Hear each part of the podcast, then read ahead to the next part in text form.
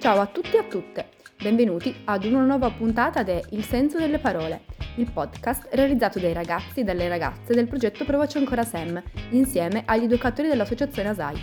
Quest'anno il filo conduttore dei lavori sono state le parole, riscoperte nei loro suoni, nel loro uso, nel loro significato, all'interno delle nostre storie quotidiane.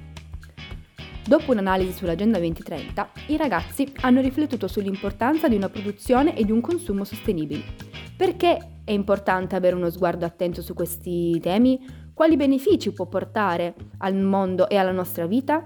Ecco a voi le loro riflessioni. Buon ascolto!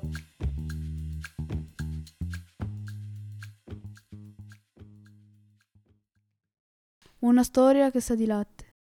Anna, Antonella, la colazione è pronta. Antonella entra in cucina, sa che deve sbrigarsi. Deve prima accompagnare a scuola la sorellina e poi andare al lavoro. Il caffè soscendi, i biscotti di Anna ci sono. Per Antonella, pane abbrustolito e imburrato, e latte nelle tazze.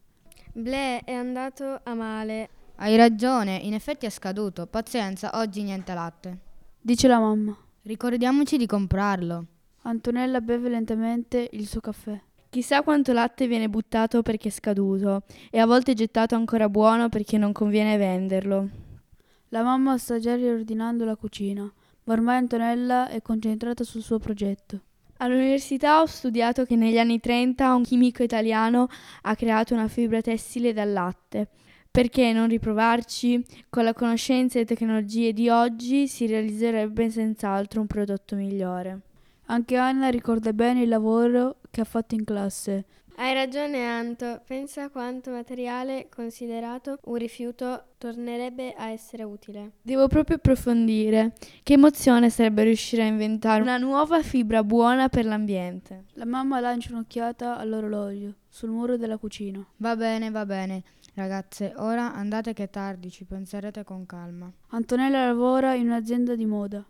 Quando arriva in ufficio, l'idea della fibra, del latte, non l'ha abbandonata. Ne parla con Elisa, che è una collega e un'amica. Anto, sai che la tua idea è geniale? Mi piacerebbe aiutarti, però prima dobbiamo parlarne con un esperto, non credi? Così le due ragazze contattano un ingegnere chimico esperto in fibre tessili artificiali. Sì, l'idea non è male. Ha contatto con l'aceto, la proteina del latte. Si divide in filamenti, questi se combinati con sostanze adatte come delle resine creano fili che raggruppati formano dei batuffoli. A quel punto si possono filare e poi tessere per creare una stoffa. Quindi è possibile, allora faremo davvero dei vestiti di latte. La regione in cui abita Antonella, la Toscana, ha una lunga tradizione nel campo tessile e disseminata di piccole aziende, ma ogni volta che le ragazze raccontano il loro progetto, ecco che sulle labbra di chi ascolta spunta un sorrisino. Nessuno vuole filare il loro prodotto. Un giorno Anna accompagna la sorella ed Elisa in un laboratorio artigianale, dove lavorano 3 generazioni della stessa famiglia.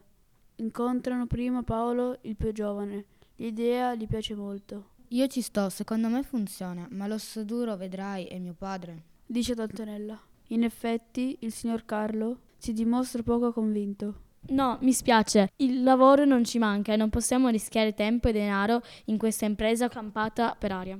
In quel momento, però, passa nonno Anteo. È lui che ha fondato il laboratorio.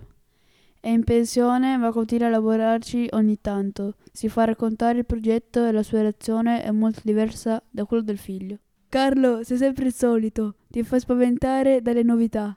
Ragazze, portate pure qua i vostri batuffoli. Se si vuole, noi si fila anche l'erba. Anna è felice per la sorella. Di slancio corre ad abbracciare Anteo. Vuoi essere anche mio nonno?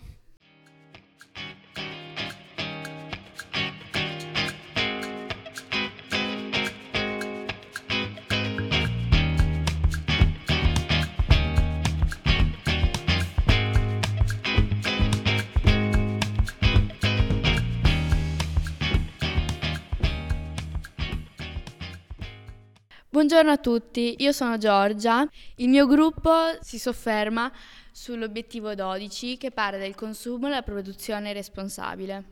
E abbiamo scelto di parlare dell'obiettivo 12 perché secondo noi è un obiettivo molto importante da completare per l'Agenda 2030.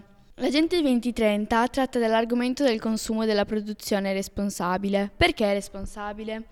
Noi parliamo di responsabilità quando pensiamo alla determinazione, infatti secondo noi essere determinati ci porterà ad avere dei buoni risultati.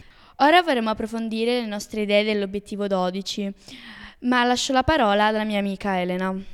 Ciao a tutti, come vi ha accennato prima Giorgia, io sono Elena e vorrei parlarvi su come potremmo sprecare di meno. La prima cosa che ci è venuta in mente a questo gruppo è stata l'errore di acquistare cose inutili. Pensiamo solamente a quando prendiamo un vestito che all'inizio ci piace, ma dopo un po' ci annoiamo e quindi decidiamo di buttarlo. Ma è un errore perché potremmo benissimo donarlo o regalarlo a qualcuno. Un altro esempio invece potrebbe essere quando i genitori ci comprano un pacchetto di merendine che ne contengono magari 15 o 20 e molto spesso non le riusciamo a finire o ce ne stufiamo e restano nella dispensa ad ammuffire e poi vanno buttate. Questo è un altro tipo di spreco che quasi tutta la popolazione italiana effettua. Pensate che ogni anno in Italia vengono sprecati da ogni abitante quasi 67 kg di alimenti per un totale di 4 milioni di tonnellate di spreco di cibo. Adesso vorrei spiegarvi come si può non sprecare. La prima cosa da fare è sicuramente regalare ad amici o parenti i vestiti e giocattoli in buono stato che non si usano più, ed è un'ottima cosa perché così si possono divertire altre persone senza sprecare materiale e quindi senza inquinare. Un altro modo è riutilizzare i tessuti, per esempio da una camicetta a fiori può nascere la coperta di un cuscino oppure da un vecchio paio di jeans una nuova borsa. Si possono creare molti oggetti con del materiale che non usiamo e questo è un altro modo per riciclare. Ciao, sono Pietro. Oggi vorrei esprimermi su come si può migliorare il pianeta con l'obiettivo 12. La prima cosa da fare è sicuramente utilizzare risorse naturali come l'aria, l'acqua, il legno e i minerali. Bisogna però usare risorse con attenzione perché anche se naturali vanno usate bene senza essere sprecate. Dimezzare lo spreco alimentare nella produzione, nella distribuzione e nel consumo. Quindi bisogna stare attenti a cosa si compra, non solo per il cibo, e ragionare se c'è davvero utile. Ridurre la quantità di rifiuti è un po' la stessa cosa di prima. Non comprare cibo, vestiti e oggetti che non siamo sicuri di utilizzare, quindi non comprarli. Informarsi da dove arriva, non comprare cibo che arriva da lontano, se possibile, ma a chilometro zero, oppure sapere chi ha lavorato dietro ciò che compri. Non comprare cose prodotte da persone sfruttate come fanno con tanti bambini. Questo è quello che si può fare per migliorare il pianeta con l'obiettivo 12. A proposito delle buone pratiche di cui stiamo parlando, nella vita di tutti i giorni noi ci comportiamo così. Noi tendiamo a voler non sprecare, non utilizzare cose inutili. Però comunque la nostra società ci pone davanti un sacco di cose che tutti comprano e che anche a noi viene voglia di comprare. Però dovremmo sempre pensare che tantissime cose, dalle più piccole alle più grandi, non vanno sprecate perché per qualcuno servono davvero. Il cibo che noi prendiamo ci può piacere un sacco, però dovremmo sempre valutare tutto, non solo mi piacerebbe tantissimo prenderlo e lo prendo, perché tantissime cose, appunto come lo yogurt, per pochissimo yogurt viene sprecata un sacco di plastica, che poi magari si potrebbe riciclare, però comunque noi la utilizziamo quella plastica. Poco tempo fa la professoressa d'arte ci ha raccontato che per fare un telefono serve un piccolo materiale che si prende nelle zone dell'Africa, in cui tantissimi bambini di poca età, piccoli, muoiono perché prendono in sottoterra e comunque non è sicuro e poi fatto dai bambini, quindi c'è anche lo sfruttamento e noi invece continuiamo prendiamo un telefono, ci sono dei bambini che a 6 anni prendono un telefono, lo rompono dopo 2 giorni e la madre ne compra un altro. Questo è uno spreco che è assurdo, perché comunque un bambino ci muore per prenderti un telefono. La tecnologia adesso è importantissima, ha ovviamente dei suoi svantaggi, però nel nostro mondo di adesso quasi tutto si fa tecnologicamente. Appunto, noi non possiamo non comprare un telefono, è difficile che nella nostra società non avere un telefono, ma tantissime cose, anche semplicemente per il registro elettronico. È difficile comunque non essere collegati con un mondo. Tante persone conosco che si comportano anche come... che si sentono un po' escluse. C'è una nostra compagna che si sentiva molto esclusa perché non aveva il telefono, e questo è anche sbagliato, perché ci prendono in giro per una cosa che noi non vogliamo fare. Quelli che creano le marche, i telefoni o le app ai loro figli non li fanno usare, perché sono consapevoli di queste cose, mentre a noi, alle altre persone, gli fanno delle offerte, gli fanno di tutto per comprarli. Sfruttano anche le persone che normalmente usano un telefono per cose quotidiane. Se lo facessimo tutti cambierebbe assolutamente, ma se cambio io da sola faccio ben poco, diciamo. Bisogna esporsi e far capire alle persone che cosa succede quando noi compriamo qualcosa e non sappiamo da dove deriva. Nella vita di tutti i giorni noi magari possiamo andare a un supermercato, a un centro commerciale, e vediamo molte cose che ci piacciono, e magari pure in sconto, e quindi le prendiamo.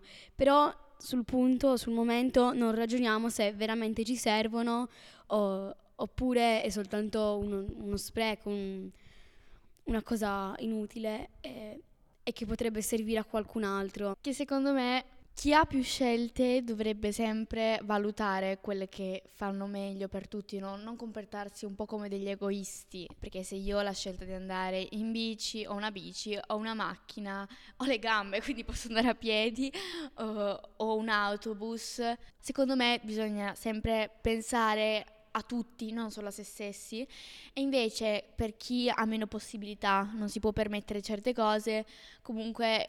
è difficile come cosa, però questa cosa dovremmo affrontarla tutti insieme, magari abbassare i costi o qualsiasi altra cosa, perché se solo certe persone possono farcela è un po' difficile come società da portare avanti.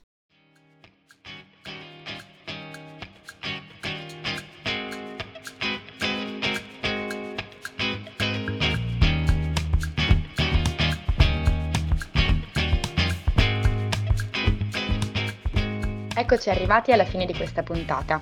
Vi ringraziamo per averci ascoltato e vi invitiamo come sempre a seguirci sui social e ovviamente sulle frequenze di Radio Linea 4. A presto!